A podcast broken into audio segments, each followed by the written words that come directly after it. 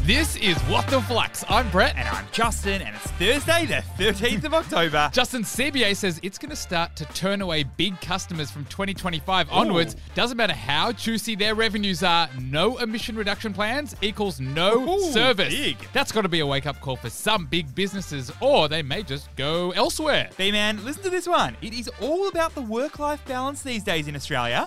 The Australian Bureau of Statistics has reported a drop in the number of people that are working more than 40 hour weeks. Really? In 2011, 45% of people did. Now, only 38% do. Just to note though, the ABS didn't include childcare responsibilities or unpaid support as part of this. Three informative stories today. Let's do it. For our first, Uber Australia has announced a new partnership that will allow Uber drivers to buy an electric vehicle, and they're slinging some rewards to drivers as an incentive. Uh, the EV push is well and truly here, Brett. Now we just need the supply. So what is happening here? Okay, so Uber hit Aussie shores back in 2012, and since then it's facilitated a whole lot of rides. In fact, Brett, since 2012, Aussies have taken more than 700 million Uber rides. and ordered more than 450 million meals via Uber Eats. That's a whole lot of late night Maccas. but uh, it's also a whole lot of carbon emitted by drivers. So now, Uber Australia is partnering with an Aussie car rental firm called Splend that's going to allow Uber drivers to buy Polestar electric vehicles. That's a new EV brand owned by Volvo. and Brett, as part of a sweetener for drivers, they're going to get access to half price Uber fees. It's all part of Uber's ambitions to become carbon neutral by 2040. So, what is the key learning here? In the business world, facilitators of carbon emissions are now considered responsible, just like those actually emitting carbon. Although Uber isn't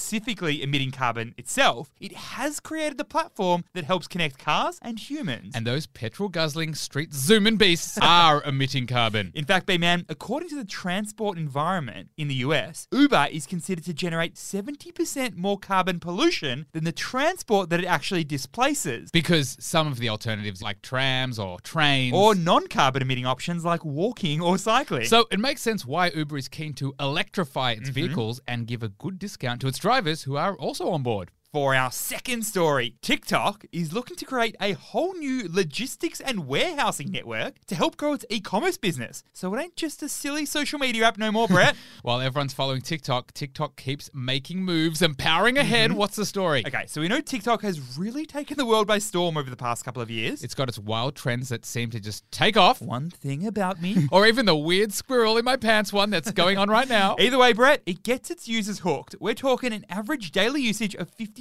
minutes per TikTok user. Now that TikTok has your attention, it wants your wallet too. Ooh. it recently launched a shopping option called TikTok Shop. Now, this lets creators and merchants sell products through TikTok. But now they're going one step further because they're building a whole logistics network to support the social commerce. And TikTok could just be one of the first real players to challenge Amazon if, if, if they get it right. So, what is the key learning here? Ad first businesses are desperate to find new ways to become other things second businesses.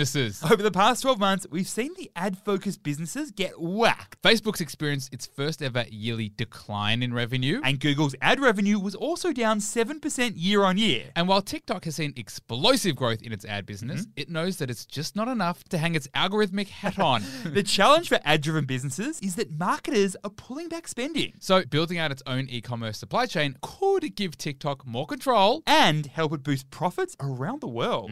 For our third and final story, BMW is partnering with a gaming platform to bring single and multiplayer games to vehicles from next year. This is a feature that nobody ever asked for. What's wrong with just playing a game on your phone, Brett? What is the story? We know that BMW has really been working on its new look by adding a whole range of features. They announced a new feature that would force you to pay a monthly subscription for heated seats. And now BMW is partnering with a company named Air Console to gamify the BMW display screen. Yep, they're planning to roll out a feature that will let you play Candy Crush or Fruit Ninja directly from your car screen. Even better, you'll be able to use your smartphone as the controller. Bizarre stuff, Brett. But thankfully, for all other drivers on the road, the screen won't appear while the car is in motion. And any updates to the games can be made over the air in new versions of the BMWs. So, what is the key learning here? Over the air upgrades are becoming an essential part of the ownership experience for new electric cars. Think additional features and functionality that help help customize your car, all delivered via the cloud. And Juzzy Boy, some of these are free software updates and others are paid ones. you see, Brett, car makers see subscriptions as a significant money spinner in the future. In fact, the parent company of Jeep and Chrysler, they reckon they'll generate $22.5 billion